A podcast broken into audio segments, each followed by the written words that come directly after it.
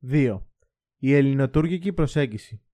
Μετά την υπογραφή της Σύμβασης Ανταλλαγής Πληθυσμών και της Συνθήκης Ειρήνης της Λοζάνης, η σχέση της Ελλάδας με την Τουρκία δοκιμαζόταν κατά διαστήματα από εντάσεις.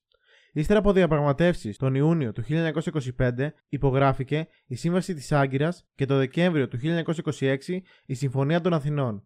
Αυτές ρύθμιζαν τα επίμαχα θέματα, όμως δεν εφαρμόστηκαν ποτέ. Τον Αύγουστο του 1928 το κόμμα των Φιλελευθέρων κέρδισε τις εκλογές και σχεδόν αμέσως η νέα κυβέρνηση ξεκίνησε διαπραγματεύσεις που κράτησαν δύο χρόνια. Ο Ελευθέρω Βενιζέλος επιθυμούσε τη διευθύτηση των οικονομικών διαφορών και την αναγνώριση του εδαφικού καθεστώτος μεταξύ των δύο χωρών. Όμως σε κάθε προσπάθεια προσέγγισης με την Τουρκία, εμπόδιο στεκόταν η έντονα αρνητική στάση των προσφύγων. Στις 10 Ιουνίου 1930 υπογράφηκε η Συμφωνία της Άγκυρας που αποτελούσε το οικονομικό σύμφωνο μεταξύ των δύο χωρών. Τα κυριότερα σημεία του ήταν ρύθμιζε το ζήτημα των Ελλήνων Ορθόδοξων της Κωνσταντινούπολης και των Μουσουλμάνων της Θράκης, καθώς και των Φυγάδων. Όριζε ότι οι ανταλλάξιμες μουσουλμανικές περιουσίες στην Ελλάδα και οι ελληνικές στην Τουρκία περιέρχονταν στην κυριότητα του ελληνικού και τουρκικού δημοσίου αντίστοιχα. Προέβλεπε αμοιβαία απόσβεση των οικονομικών υποχρεώσεων μεταξύ των δύο χωρών. Η συμφωνία ολοκληρώθηκε στις 30 Οκτωβρίου του ίδιου έτους με το Σύμφωνο Φιλίας, Ουδετερότητας και Διαιτησίας το πρωτόκολλο για τον περιορισμό των ναυτικών εξοπλισμών και τη Σύμβαση Εμπορίου, Εγκατάστασης και Ναυτιλίας.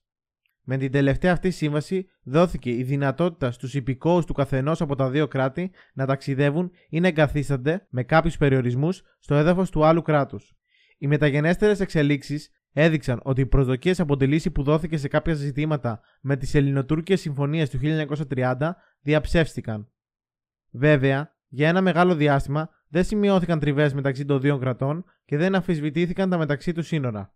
Αυτό ήταν και η βασική επιδίωξη του Έλληνα Πρωθυπουργού. Ο συμψηφισμός όμως των ανταλλαξίμων ελληνικών και μουσουλμανικών περιουσιών προκάλεσε θύελα αντιδράσεων ανάμεσα στους πρόσφυγες. Με τη συμφωνία αυτή, η κατά πολύ μεγαλύτερη περιουσία των ανταλλαξίμων Ελλήνων Ορθόδοξων της Τουρκίας εξισώθηκε με την αντίστοιχη περιουσία των μουσουλμάνων της Ελλάδας.